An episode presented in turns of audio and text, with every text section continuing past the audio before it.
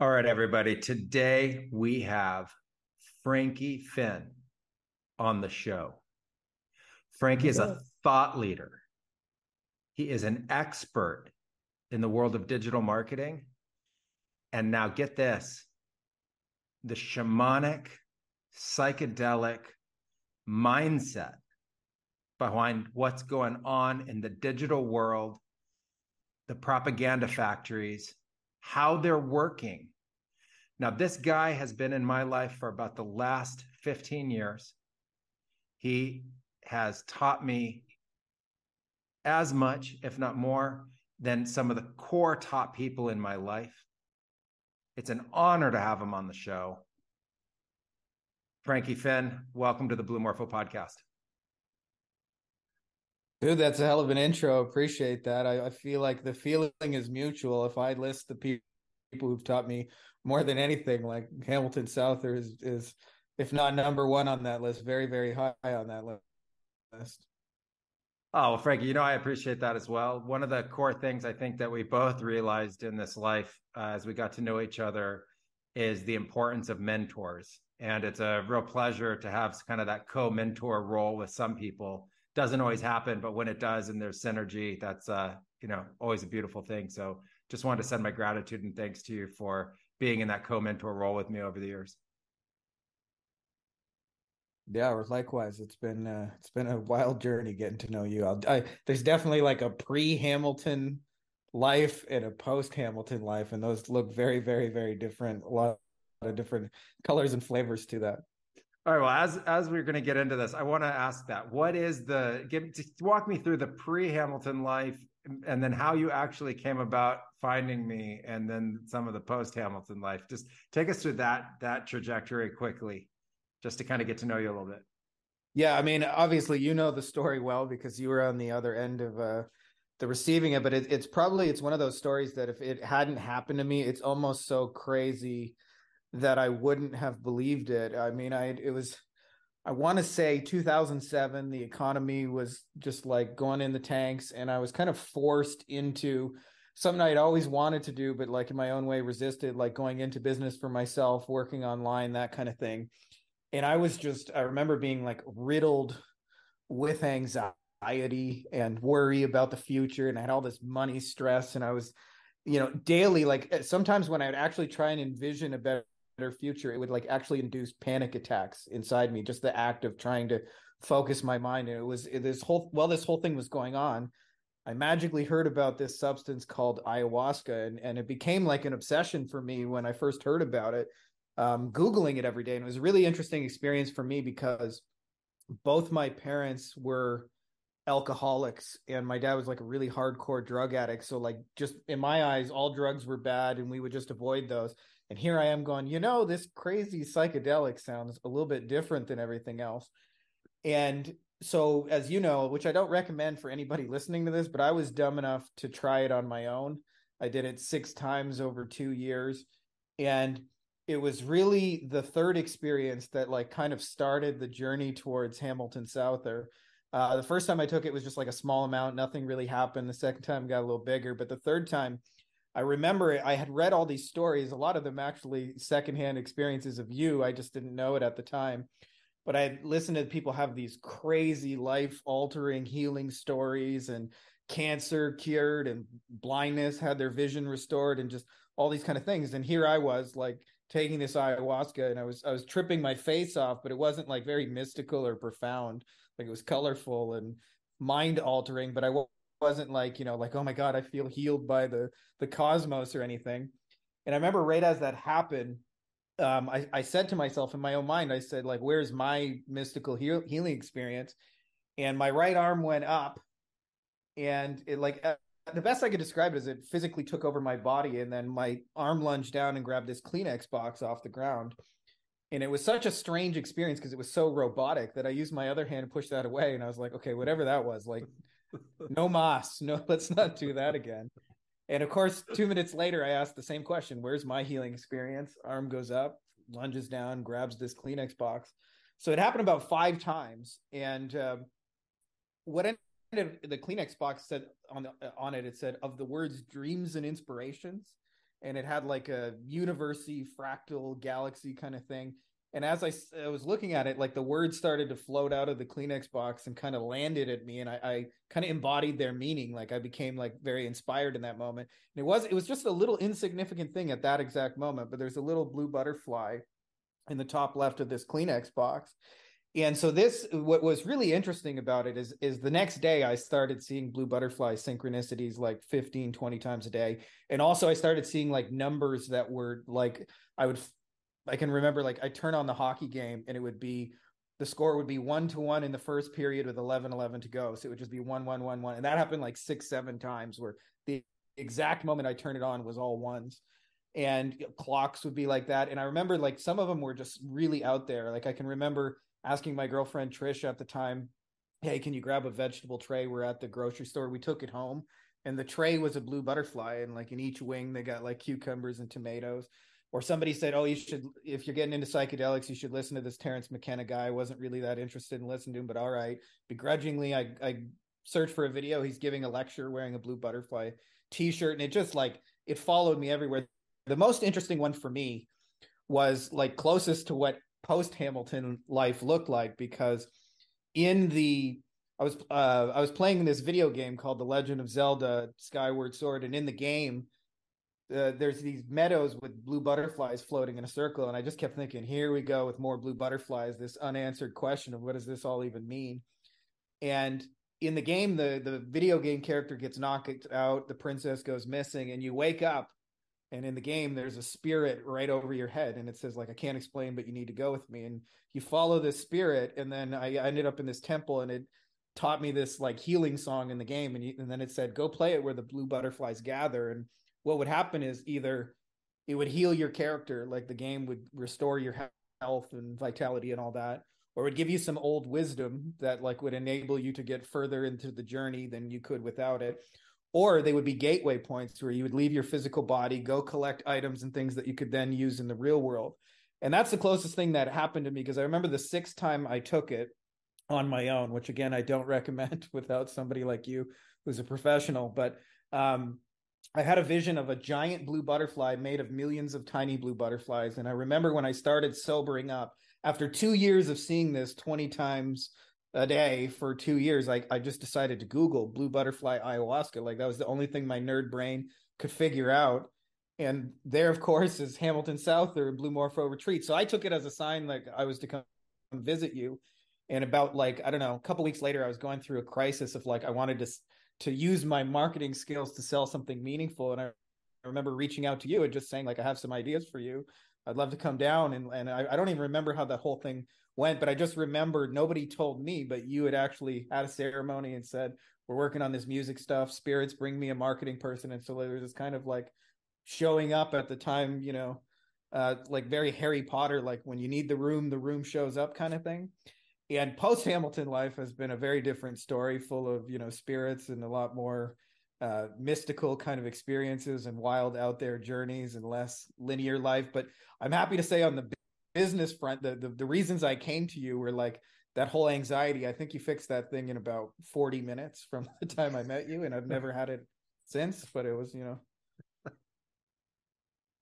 Well, that's amazing. Uh, what I think is also incredible about your story is that you started going into your own world of business and really kind of taking your own strides for your own life, you know, and you started carving your own path. At the same time, that you started using these plant medicines as a way to be able to support and help that journey. Take us from that point where you were, you know, going 2007 and deciding that you're going to go out into business on your own and take us a little bit on that journey from uh, getting started to what it was like to learn, et cetera, and then where you are now. Yeah, I think there's there's some of us that just like weren't meant to be working for somebody else. Like, I don't even mean that like in the sense of uh, more than anything just like that like we can't. I can't show up on time. I can't not find better ways. I can't can't punch a clock. Like i'm just not built for that. So i'd always kind of fantasized about that life but been like my internal fears and beliefs all that kind of just held me back for a, a really long time. And then around 2007 uh, i was kind of like just forcefully put into the fire in the sense that uh, the uh, the economy was basically in the shits at that time like it was a major recession and my local area which was windsor ontario canada which is where i was born is a lot like detroit michigan very dependent on ford general motors chrysler and those companies were announcing like massive layoffs so windsor was extra hard hit by that. They were laying off like 25% of the city sometimes in a day. They'd say like all right 40000 of you guys are out of work kind of thing. And so it was, it was this like I couldn't fall back on a job. I actually remember going to a job fair, and the only thing there was uh, like commission only jobs where you have to like hunt for your lunch. Like if you want to sell insurance, you can do that. But like I, I realized that like there was no more plan B, so it kind of forced me into that. And it was the first two years in particular, were probably the the hardest two years of my life, and and certainly in a professional sense because it was like you don't know what you don't know. I just remember actually I had a friend who called me up one day and he said, "I wrote a real estate course and we're going to sell it on the internet." And I remember I said, "We?" It's like, "No, dude, you're going to sell your own real estate course." And uh, and then I thought about it for a day after he hung up and I was like, "Well, what else do you have? What else are you going to do?" And I I didn't have a better idea to go with at the time. And it ended up teaching me like because you know, I had these visions in my head that like, you know, this field of dreams is like, if you build it, you will come. Like if I just put a course on the internet, people would magically show up and buy it. And I didn't have to say anything. They would already know what it is. And I realized when I got into that journey, how little I actually knew. And I had to figure out how to bring people to a website, what to say, what was meaningful to them, what was different in the marketplace, how to study people. And since then, you know, the, the merging of those two things has really deepened my understanding of like how humans really think and how humans really make decisions including myself like you know it's not limited to like it's you know it's a study of ourselves at the same time but it's been a wild fascinating thing. It's like um, i went in there just thinking like you know i just want to sell this course on the internet so i could live anywhere. And since then it's been a what's been interesting is is you know we've probably lived in like 30 different countries ilka and i um, you know, we're pretty location independent. I can do kind of whatever I want whenever I want. I'm not saying I have it all figured out, but I think we have a pretty cool life relative to, uh, you know, where most people are at in this journey. Oh, there's no doubt about that. I mean, I remember when you were first telling me about SEO and what you were trying to do with that and how much you really didn't like that really like you're just like, working through some core inner wounds associated with having yeah. to deal with all of that and then where you're now. How would you describe uh, where you are now with business? What are you doing? What's the name of your business? Uh, just talk us through that. Um, yeah, well, first let me address those inner wounds because anybody who's just like experienced one time a website tell you your password is not complicated enough and it needs like the Batman symbol and an upside down Q and 20 extra characters. And then when you try and log in, it can't remember it because it was never complicated in the first place. Just imagine doing that a thousand times a day for seven straight years. That's that's SEO in a nutshell. Um, so yeah, so you know, a lot of it, I'd say the the the probably the one of the most meaningful things is, you know, one of the things I I was looking for from you, but I didn't consciously know that I was looking for is is to identify what's actually purposeful. And I realized the the you know one of the most important things in in having like a purposeful life or business or contribution in that sense is actually who you work with.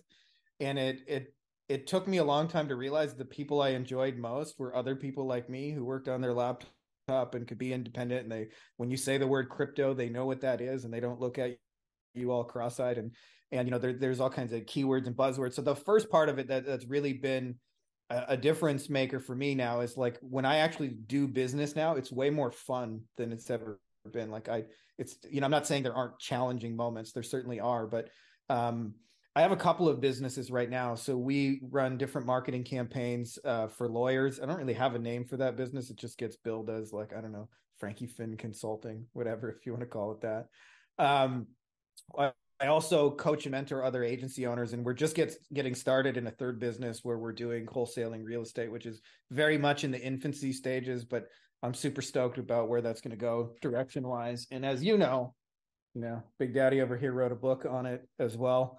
Um, it's kind of a cool thing to say. I literally wrote the book on it, but I had no idea when I was doing uh, all this stuff, you know, 15 years ago, just trying to figure out how to get people to my own website and sell my own stuff, that I would be paving a path for thousands of people behind me that were trying to do a similar kind of journey. And, you know, one of the things that information is now abundant online, but there's also like a lot of shitty information for lack of a better way of saying it and it's a lot of stuff that like to me is is actually counterproductive and makes people work harder and makes people build businesses that they hate and having done that you know it's easier to guide people out of those things into more purposeful things that are simpler but more profound you know I, I like to say small but meaningful differences in people's lives and when you do that um i don't know the game's just more fun because you're working like most of my day is spent working with people i like doing stuff i like doing the kind of stuff I like. I have a team that supports me. All the stuff I don't like doing for the most part, somebody else is responsible. I've realized over the years that the things I hate doing, other people love doing. So like why hang on to the work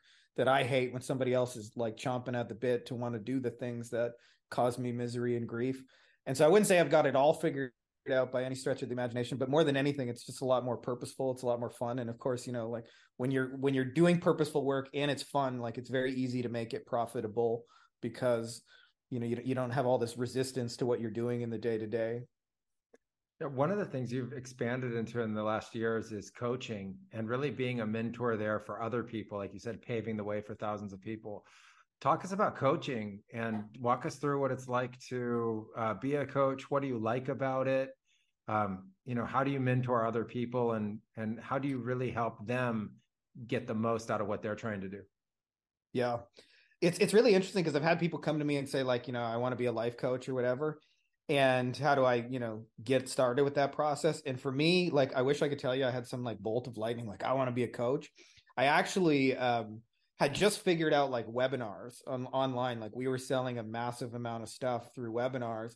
And I had a lot of friends who were trying to sell similar things to me that kept asking me to, you know, can you help me build a webinar like this thing? And and I decided that one day I would put on an event and I would invite some of my friends who were like in similar situations who I knew would benefit from it.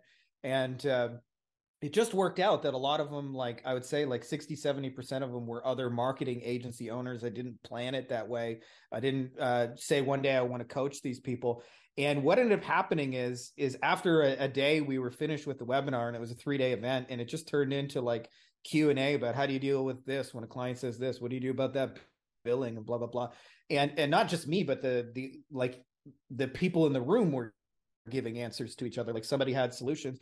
And i had a few people that left that event and like 2 3 days later made like a massive change. There was one guy who was like for example he was selling $500 a month local SEO he messaged me i don't know like a couple weeks later to say like i landed two $10,000 per month contracts with these big corporations and their two year contracts. So now I have like a guaranteed 400,000 coming for the next 2 years coming from somebody who was struggling to get like these low value things. And I was just so blown away by it and it was so much fun that I thought maybe I should do more of this. And it wasn't like I intentionally woke up. So I think part of it is is finding people that are like you that are you kind of like 5 years ago. Because I I never like planned to make that kind of impact on those people or even work with those people. And if anything I was just trying to sell an event to my webinar thing but you know seeing how how much it actually changed lives and how much people got out of it. And i realized after i went through it like they were very similar to me. They were on the same journey but they were just a couple of years behind on that same kind of thing. And there were more similarities than differences.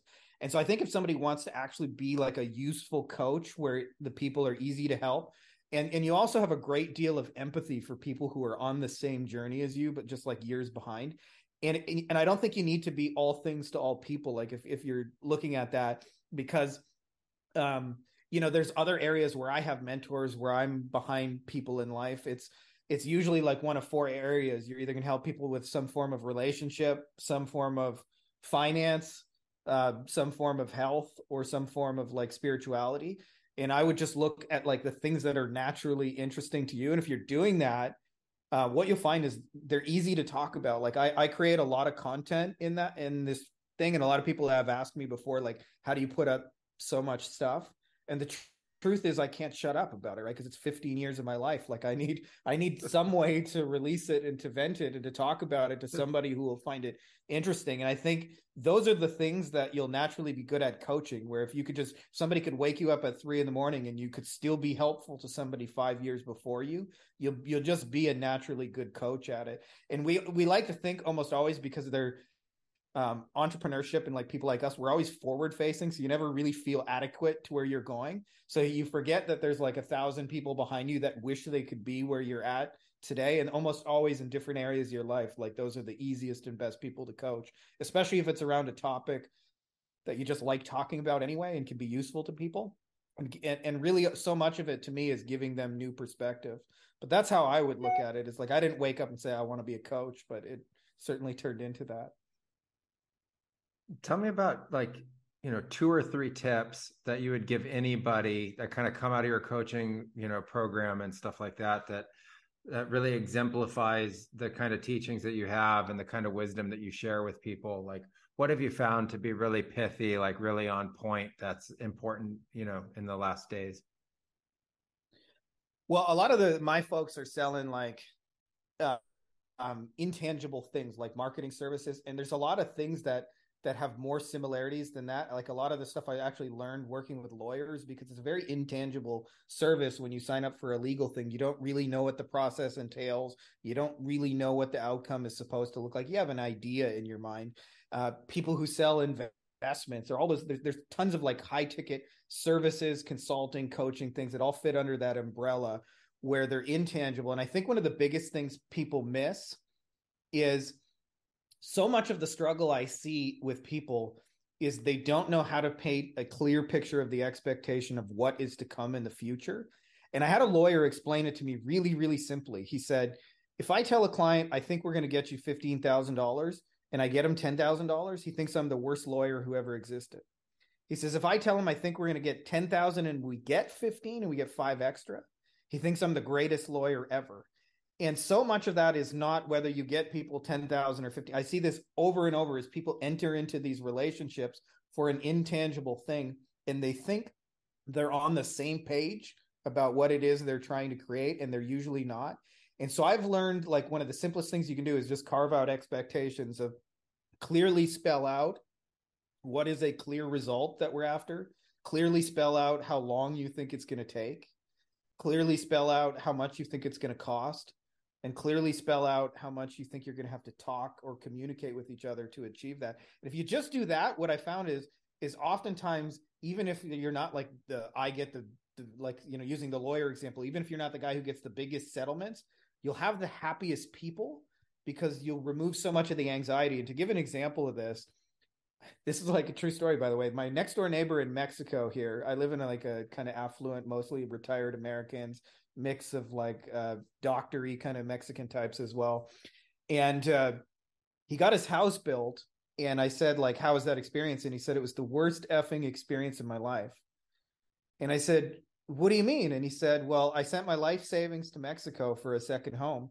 And then nobody messaged me back, and I didn't hear anything for like six months. After six months, I got a form in the mail that was in Spanish, and I couldn't understand it, and I didn't know what they were trying to tell me. And I said, "What happened?" And he said, "After a year, I drove here and the house was perfect. And there was nothing wrong with it. It was on budget and everything was on point. But that process created a year's worth of anxiety because yeah. they weren't on the same page about the things I just described. And if they had just done the opposite and taken a proactive approach and said, hey, you know, I know it doesn't look like much, but here's a little video. This is your piece of land. You own it. Hey, here's a little video. We're putting up a foundation. And obviously, I don't build houses, so I'm just kind of like BSing a little bit.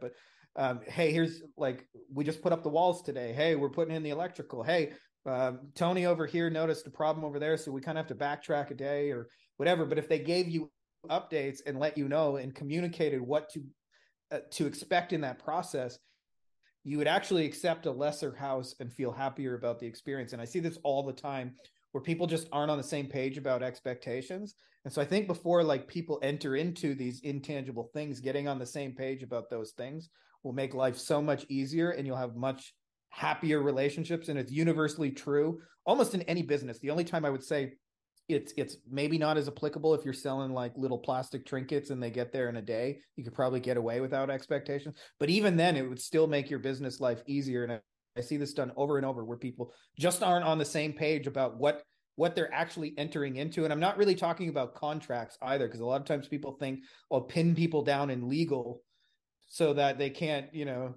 say we didn't say that earlier. But I'm talking about like just having a clear picture of, okay, we're going to build your house and it's going to take us a year. and it's going to cost this much money and we're going to give you a once a month update of where the process is at you know rodrigo over here is going to call your your number that you've given us and just give you an update where we're at like so much of that takes the anxiety out of it and i think people have just better business relationships if they just follow that one thing because i think it's like such an underrated part of doing business. I mean how many times have we bought something and it like you know there was no house we got ripped off right? So like there there's a lot of reasons people a lot of baggage people bring to those relationships. And when you can bring trust and a clear picture of the future what you'll find is like people are just cooler and easier to deal with i think managing expectations is an unbelievably important thing right? Yeah. like one of the things i've learned over the years is that we just don't see things eye to eye. Like no one does things the same way right? So i've i've given people tasks to do thinking that they would understand a core logic that sat underneath the task and why and it just gone right? Like it's not even part of it at all. And so i think managing expectations is unbelievably important that's like a really um, a key idea that i think we can all uh, you know use not just in our business life but also in every single aspect of our life. Like where do our expectations meet the experience and how can the experience ultimately be better than our expectations? Because i think if our expectations are not being constantly met we're going to always be in like some kind of state of anxiety or frustration with it. It's going to build up some kind of negativity you know? On that notion of expectations i got to talk about this with you you know i didn't have an expectation when i came into earth about you know life and what it would all be like and like the current state of global affairs and what was going on with the homo sapiens sapiens species i was kind of like perplexed in my you know teenage years and trying to figure it out ultimately studied them and whatever so I wanted to uh, just discuss a little bit with you about kind of where you're at on what you think is going on in the world. Uh, kind of where are we at as a as a collective? Um, yeah, just if you can start to unpack that, what are some thoughts you have on on all? that? I mean, I don't know. I mean, I as somebody who just had three kids in the last four years, I have a, I have more like I would say. 60% of the time I'm in the Medicina thanks to you and I'm I'm flowing and life is good and 20% of the time i'm just angry at the stupidity of the world. Like like our species is just crazy about one of the things is is that you've taught me as as you release so much of these things that are like kind of put into us that like i don't know you you kind of realize how everybody else around you is fucking crazy all the time. Like it's just a byproduct of it is uh, as, as you find sanity you realize how little of it actually exists in our world. And then i'd say probably 20% of the time i'm anxious about this whole, you know, AI dystopian super state that it seems like we're headed towards. I don't know. That's just the honest truth about it. I mean, we've talked about this AI, you know, thing. I mean, I'm into it, right? Everyone knows I'm a technologist and a futurist on top of the sacred plants. And anyone knows if you've drunk enough ayahuasca that ayahuasca is a technology, right? Or at least it, it awakens within us technology. It might just be a pure sense of intelligence, but oh, it it ultimately goes into technology. And I know you've interacted with technology for the last 15 years, and you kind of have this like unique perspective on, like as you call it, AI superstate. So, well, where does that all fit in with like social media? How does all of this work? What is propaganda for you? And uh, what is mass, sort of like what are mass media channels? What's going on? Well, I mean, I, I see a massive amount of propaganda in the world, and the difference between like what I consider to be like real, honest marketing and propaganda is the intention. Like propaganda is to me when you're trying to deceive somebody and get them to do something that is is really only to your benefit and marketing is is where you're actually trying to understand them and meet them where they're at to get them to do something that they're trying to do anyway and trying to get them to like actually help them on the journey even though like sometimes you you, you get pretty out there on the on the the tactics and strategies um how do I see the whole social media world?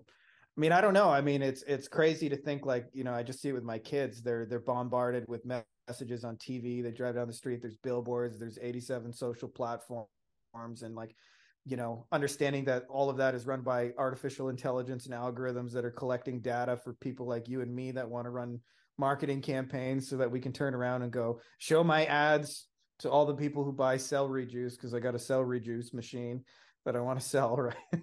you know, obviously I want to show it to the people who are going to buy it and and but the flip side of that is is also if you if you know how to use it it can be like a crazy lucrative tool for business especially understanding how it all weaves together like I, i've been pioneering something in kind of my own life that i call omnipresence and the idea is it's very simple which is um, the more places people see the more they believe you and i've talked about this with you privately but i've realized that the people you don't want to have relationships with in life for the most part only have one way to reach you usually an email or maybe a text message or something like that or an inbox of some social platform and they usually just like blast you some kind of like buy my shit kind of message.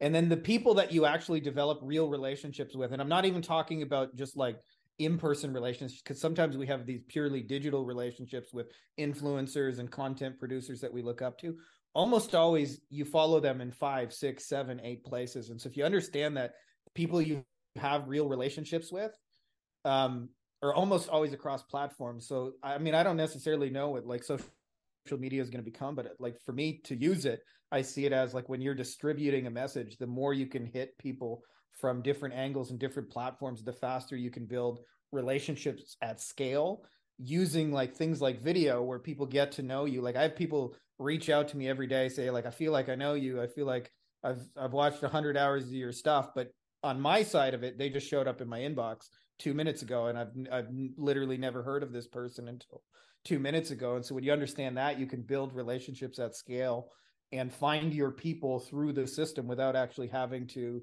you know do a lot of old school shaking hands with people and doing things like that where you can use one to many tools where you can like digitally clone yourself and do that kind of um, ad nauseum. Where is it going? I have no idea, but I don't think it's like benevolent intentions. But I think we can use it in business to to to influence a lot of people for better and to you know sell our stuff for lack of a better term. One of the things I've been recently playing with is an understanding that AI, in terms of machine learning and mathematics, is literally algorithms. It's just math code. So it yeah. doesn't have skin in the game. It doesn't have a moralistic perspective, good or bad. It doesn't have a negative perspective, good or bad. And what it's using is attention. And so if attention is something that you're wanting from somebody else, because you're an educator or you're a coach or you're a mentor and you have a message and you want to share that message with the world and you want the right audience to be able to find you and hear that message resonate with that message and actually get something very positive from it these tools can actually be used for that. And that was like a light bulb moment for me because before that i was like look i just want to be in the jungle. I just want to be with my plants. Right? And then i was looking at the world and thinking like first of all there's a lot else going on in the world that where people are using all these things like you said doing it on your own and you know hit or miss and every you know dangers and stuff out there about this and no way to disseminate really important information and get it out there to the people. You know and then i started to see these tools as actually being the tools that made it possible.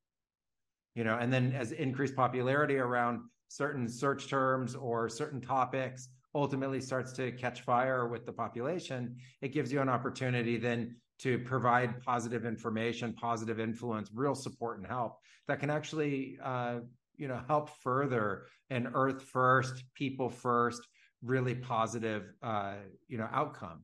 And yeah. I think part of the things that that you do when you're mentoring and you're coaching, part of the things that you're doing when you're in the spiritual paths, trying to awaken people and support and help them, is give them the tools that they need to be able to do better in their lives. And I have to say, growing up, I mean, I got education, but I wasn't given life tools. Where do you feel like through the first, you know, 20, 30 years of your life, the adult population have given us a of life tools? Yeah. No, no, no we just you no. just get dropped in the fire or the frying pan and realize your feet are smoking. Some some cheap beer and uh, and and uh, and uh, and a, a a big industrialized society. You know, it's I, I think that's when all of a sudden it flipped for me because before that I wasn't. I mean, I, I'd heard the negatives, whatever, and I didn't really like the idea of, you know, just what seemed to be like a lot of banal content or just kind of purposeless content going through like look at me look at me look at me going through these platforms and you know we were trying to get past the me and that fixation right that's where all the problems were for everybody So it seemed like kind of counterproductive. But all of a sudden, it was really more about like, hey, we're trying to share this message. We're trying to get what we do out there. You're trying to help the next 1,000 people that are five years behind where you are. You're trying yeah. to get people who are running agencies, they're running businesses, they're young entrepreneurs, they're founders, they're CEOs. You're trying to reach them and give them tools and capacities so that they can further their work and and actually accelerate their development right? Like something that took you 5 years you can impart on them wisdom that takes them now a few days.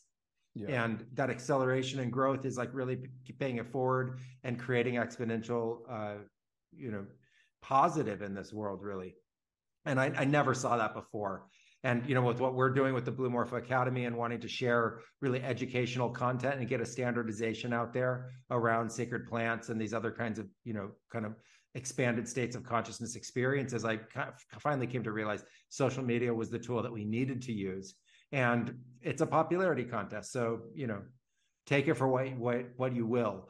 But in that popularity contest if people are searching the keywords that you're actually putting content out about they will find you. And I remember growing up, it was unbelievably hard even to find a phone number I needed. You had to go out and get the white pages or the yellow pages and actually flip through it and look through it.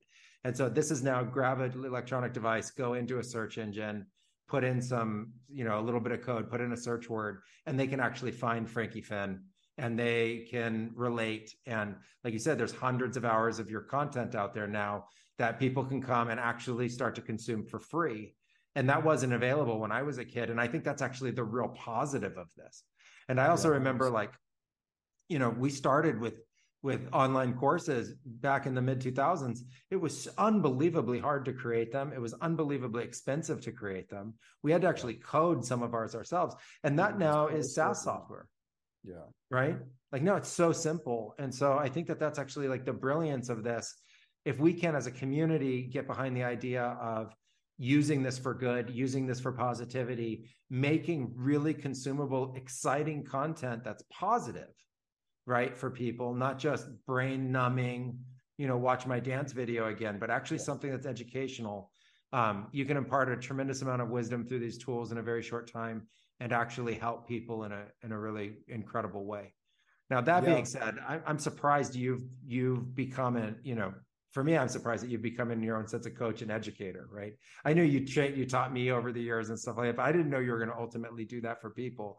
So along those lines, what do you kind of see as you know your life purpose and you know the sort of your destiny?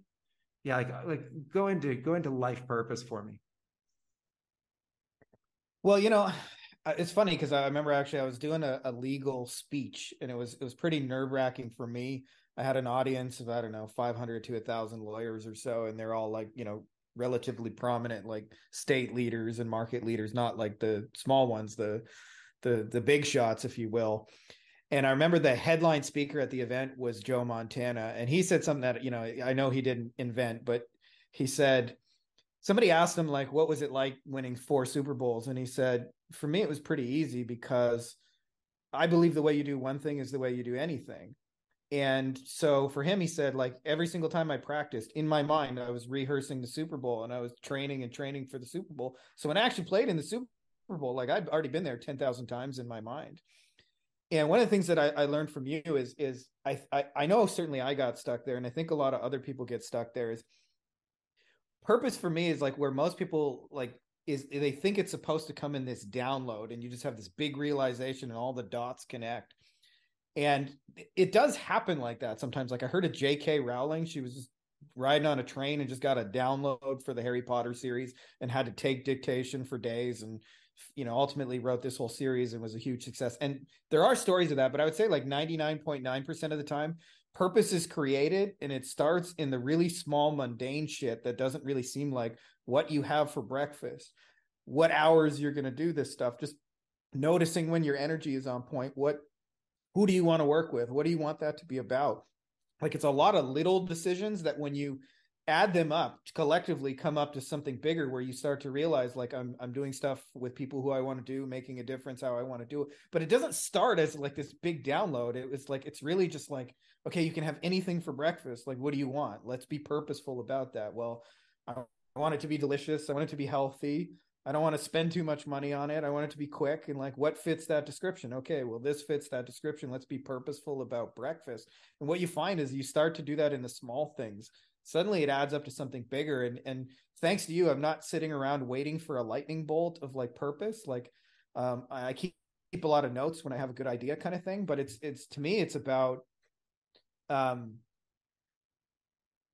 all those little things and, and as far as like having an impact on people I find that uh, you know one of the things you were talking about earlier that I was kind of thinking about was I think it's on us as like people who have these meaningful messages to figure out how to use the platforms the way they were intended. So like a small example of this is I realized like on YouTube you know you mentioned like there's 8000 trillion videos of girls shaking their asses. If you want to compete with that like you have to be on that level of entertainment for people. You can't just be like substance. Like the world does not crave purely substance. And if you just embrace the fact that that's how it is then you can do stuff. And so like the other day i created a little video and it was like hey here's how we're getting agency clients without phone calls. That's like one of the the hooks we do. And then right after I showed these two rednecks, and right in front of them, they're recording a video, and a lightning bolt like just strikes a tree in front of them, blows it up, and they're like, "Whoa!" and they're going mental. And so, in the first five seconds of a video, I'm saying, "Hey, when you figure out you can get people without phone calls, it's like this," and then lightning bolt and two redneck. But it's entertainment. But I'm also like conveying something meaningful at the same time. But I'm playing the game of of what it was designed just to be mindless entertainment. So you got to fit the meaning in with that and you have and it puts the onus on us to actually be better at what we're doing to use these tools the way they were intended so that people get the meaning and the purpose but it's done in the way you know if if it's instagram for example it's got to be beautiful stunning pull you in kind of entertaining photos and, but still there can be substance to it and there's an actual real message delivered. If it's if it's on youtube it's it can be funny entertaining videos way it was designed to do, but still feed like that purposeful thing. And and so it's it, like you said, I, am slowly coming along on that too. Is is not seeing it as you know purely as this negative tool, seeing as uh, the way most people use it, but seeing like if if you just understand what its intention is, what it's designed to do, and then you feed into that, you can actually spread a whole lot of purpose and meaning using these tools, and they become your allies instead of you know these things like trying to sell your kids some fucking chocolatey marshmallow sugar thing for 75 cents, right? Like, like it can be used to actually deliver something of meaning. Yeah, life purpose to me was always a concept of you're living it. And if you don't like your life purpose, you got to make some changes. Yeah. Right. You're living your purpose. Like it doesn't seem that way. You want it to be an externalization, like you said, like the download, right? Like, oh, that's that's my purpose. But I'm like, no, actually, your purpose is tied into your life path. It's tied into what you're actually doing and you unlock it little by little as you're figuring yourself out. And you do get those download moments you know uh, i think if you participate in sacred plant ceremonies they have a better chance of getting more of those download moments. It kind of opens up the mind to be yeah i mean with you it's like it's a hundred times out of a hundred. There's unless you don't take enough because you chicken out last moment but for the most part like don't check it out man. Don't check it out. Just just agree that you're going in and we're going to have a great time, right? Yeah. And if we're not, let's purge what's the problem and then let's have a great time. Now, can I just say on that front, by the way, I still remember my first ceremony with you because I had a lot of beliefs and ideas about like who we are and, and what we are. And they were actually kind of accurate in a sense of like, but I had no idea what I was in for. And, and with you, I had my first genuine mystical experience. And I remember like it just, the eternity of creation just went on and on and on and i felt like i knew everything. Like i remembered like why my curtains were blue growing up and you know why we lived on this street and all this stuff and i just like downloaded and it just went on and on and on. And then at some point after this like a never ending eternity i wake up on the jungle floor and i open my eyes and there's you and christian sitting with headlamps. And you guys were drinking coffee eating your cornflakes. Like it was the most normal thing in the world what had happened right? Like i just had the most significant experience of my entire life. It was like this never ending, like, holy shit, whatever I just thought life was. And to you guys, it was just like another day at the office. And you guys were just having the most normal conversation, like, you know, how's how's the the weather over there? Oh, that's cool. And and I was like, how do you guys know this? How do you guys how are there people who know this? I mean, I think that's the beauty of these of these experiences, right? Like I was going to ask you, like some of your favorite, you know, experiences you had, right? And I was just on a podcast right now, just talking about. I was like, yeah, last week, you know, twenty five people opened up and had direct experience as a source, and these things that are normally considered to be impossible are actually very possible, and not only that, very repeatable. I think one of the the crazy things that's happened in my uh, you know journey over the last twenty years is that these things that were first one offs that were you know spoken about in spiritual circles as like maybe or maybe not would happen in your life over like 20 30 years i realized actually come from within us. It's where we're oriented right? And in the last years i've become super oriented in like pure medicine super oriented in source because from source comes all and that's the source of our creativity. It's the source of our success. It's the source of our love. It's the source of our medicine. It's the source of our families. Like ergo source. It's not something that is you know somehow put away from us way over there that you can never get. I see people always like looking up and i don't get it because that's not even up right? It might be down if you're in the southern hemisphere. It might be only oriented if you think about like north south poles. Like whatever. Like we're growing out of the earth right? So you know, I just think like, you know, it's it's always all around. And ultimately we have this incredible capacity to normalize experience, right? Like we make experience that at first was so mind-boggling to us. We actually make it normal. And pretty soon, even direct experience of source, direct experience of the infinite and the eternal, you actually becomes common everyday experiences because we're having them so often. That being said, though, I don't think the beauty of it ever goes away, though right? I mean, there's yeah. something about these peak experiences where the core beauty of them is something that we we can always tap into. Like, t- tell me about some of the most beautiful experiences you've had through plant medicines. Well, I'll tell you one, and this this is a quality, quality Hamilton Souther story, and you have some of the best punchlines in existence. Like you know, in movies, uh, you know, they, they always have a punchline when they kill the guy in the movie or whatever. Like you you had a pretty awesome punchline um, I remember we were drinking at your house, and so this was like kind of private, working with like the the different shamans and stuff you were training. So it's it's a very different experience than the tour, where it's this beautiful Hamilton Souther's holding a space for you guys to figure it out. On the contrary, you gotta you gotta work a little harder for it when you're being trained for it. A lot harder, I should say, because you got to be able to do this for other people.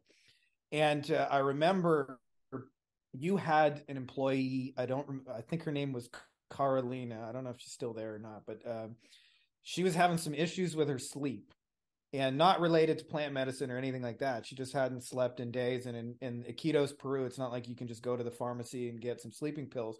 So I remember there was this whole issue. And so I remember we drank. And then at some point, it was the first time I really had like uh, what I would call like a bad trip. Like it wasn't necessarily like dark. It was just really uncomfortable physically and mentally. And, and anybody who's ever drank with you can can confirm that ayahuasca gets very very non-linear very very fast and your sense of time can be extremely distorted even though it may have been an hour according to the clock. You, have now felt like you've been in it for like 40 weeks. So i feel like i've been in it for 40 weeks and i remember at some point i hadn't done like a huge dose that day. And you said hey hold on a second go help carolina and i'll be right back and so you stopped with the Icaros and everything, and I started to sober up, and I thought, oh, thank fuck, this thing's finally over, right? Like whatever you were trying to show me, I got it, and I was done. About 10, 15 minutes later, you come back and you you you hit up an Icaro, and within two to three seconds, I was full on visionary from sober. Like I, th- I thought this whole thing was over. Hamilton starts with the Icaros, and I'm tripping balls again, and I was back in this uh, kind of shitty place. And so this happened like three, four, five times where you left to go help Carlina and check on her, and then you came back and resumed Icaros.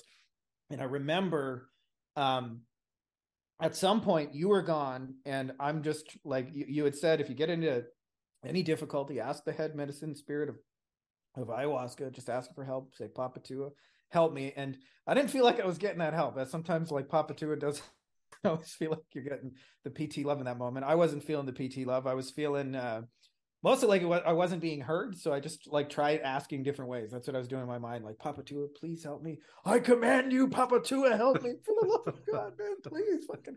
And it just went on and on and on, and I couldn't get out of it. And I remember at some point you said, "If you need help, just come ask." So I went into your bedroom, and you were on Skype, and you were helping somebody else over Skype. And I came in and I said, "Hamilton." Um, I see you're helping with somebody. Can you, but when you're finished with that, can you help me? And I started walking away just thinking, you're busy, but when you're finished, you'll come get me out of this misery. I've been in it for 40 weeks now. I can handle another two weeks. It ain't, it ain't going anywhere from here.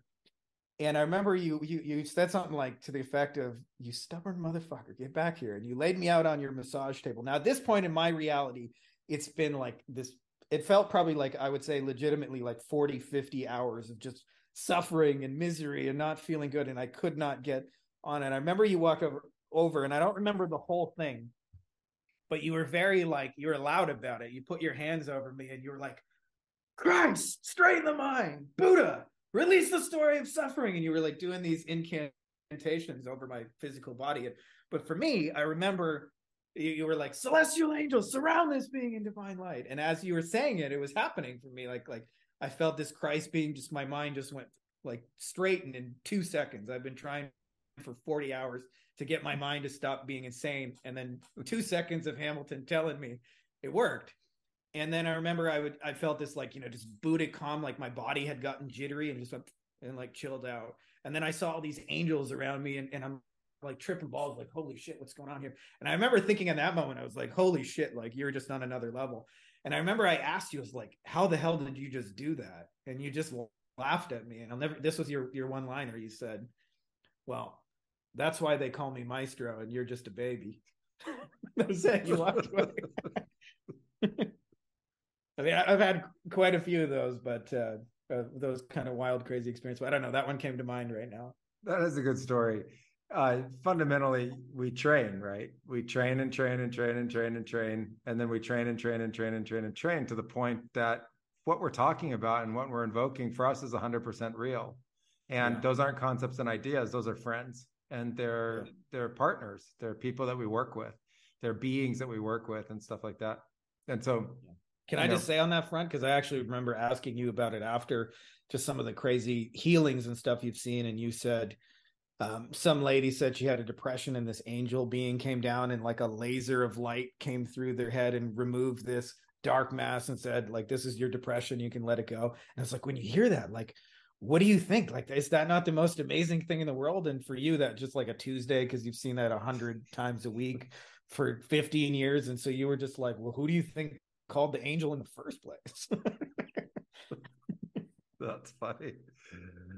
Oh man. So for you, what is success? What when you break it all down, what is ultimately success for you? You know, this I, I struggled with that like for a long time, like to even define it to myself and I had a mentor who said it to me in the simplest way I've ever found that always stuck with me. He said, Success to me is doing what I want, when I want, with who I want.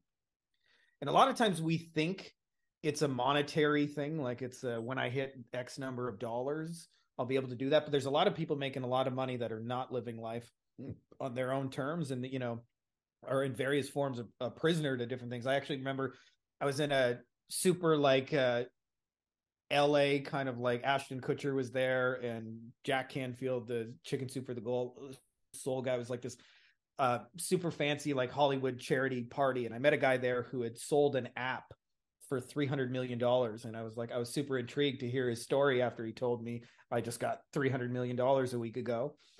And uh when he told me his story, it went into like, well, you know, my family, I lost my family, I became an alcoholic. I'm I'm basically a one-dimensional human being and I thought like that's not success. When you start to see it like on the surface 300 million sounds really cool but if you like destroyed your health and broke up your family and your kids don't know who you are that's not winning. So i look at it like it's really a lot simpler is is if you are doing the process your way those outcomes will happen as a result. Like to me it's like planting seeds and watering it. Like inevitably it will um, but usually when people think success like the the first thing people's minds go is to like monies and cars and those kind of things and i've met lots of miserable people with those things. It's to me it's much much simpler. It's doing what you want when you want with who you want. If you can do the kinds of things you enjoy doing that actually like create meaning in the world and you can do them like time wise on your own terms and sometimes as as you can affirm hamilton like sometimes that's I get to work 20 minutes and then go spend the whole day on the beach. But there's also lots of days where like it's an 18 hour, like I got to do what's got to be done kind of day. But regardless, if it's done on your own terms, where you, where there's nobody saying you got to be here at nine o'clock and you can't leave till then, um, if you're doing that on your own terms and you're doing it with the kind of people that for you are the right people, like that to me is success in the simplest terms. And inevitably, the outcomes that people want out of those processes. I learned this. Somebody called it the perfect average day. And to me, it's like if you live your perfect average day, keyword being average, because, you know, like you're not going to every day jump out of a plane into the Playboy mansion and, you know, go party it up till three in the morning. Like there's going to be very normal days, but if you can nail your perfect average day where on a daily basis you're doing what you want, then it, it's that to me is success. I'm actually about to turn 40 in like a week. And it's it's hard for me to figure out what I want to do for my 40th birthday because every day I do what I want to do. So it's it's you know what's what's going to be different about 40 trips around the sun than 39 and 364 days. I don't really know. And and i think that's how you know like when you really have it where when you have a chance to have an extra special day and you're like it's kind of what i already do now. I just want the simple joys. I just want to go to the beach just want to eat some good food. I just want to hang with some cool people. Just want to go make some money. I just want to you know contribute in this way i just want to share a few thoughts over here make a little video like i'm already doing that and so um that to me is the simplest definition is like if if if you're if you nail those three things in the process the outcomes will come out of them that's awesome. I agree. I think success is in the eyes of the beholder and you know, understanding that it's not just the amount of time that you put into something, but what you're ultimately getting out of it is I think key. Like you say, some days it's a lot less time and some days it's a lot more time. And if you're really putting your heart and soul into something, it might not even seem like it's that much time because you're so much yeah. in you're so into it. That being said, Frank, it's unbelievable having you on the podcast. Thank you so much tell everybody how they can find you in this incredible digital world we're in. Well, of course, as we mentioned, the old social media platforms. If you guys are seeing this on video, I'm holding up Frankie Fihn's book here, Beyond the Agency Box, which you can find on Amazon, especially for those of you guys who have like high ticket service consulting, marketing agency, coaching kind of businesses. It'll be, it's a pretty life changing book. It took me 15 years to figure out all the, the hard stuff in there. And, and my goal is, like you said, is to have people be able to do in 15 days what took me 15 years to figure out like it doesn't have to be this long arduous struggle. A lot of times when you're on the journey you don't even know what you're doing wrong so it takes you 7 years to figure out what you're doing wrong and then when you get it you get it like you never got it and so i hope that that can be a useful tool or resources and as well if you guys want to connect um, i'm probably most active on the old facebook so holla at a boy there all right, Frankie Fihn, thank you for being on the Blue Morpho podcast. Again, it's always a pleasure. Can't wait to talk with you soon. Big hug from here. See you guys on the Thanks, other side. Brother.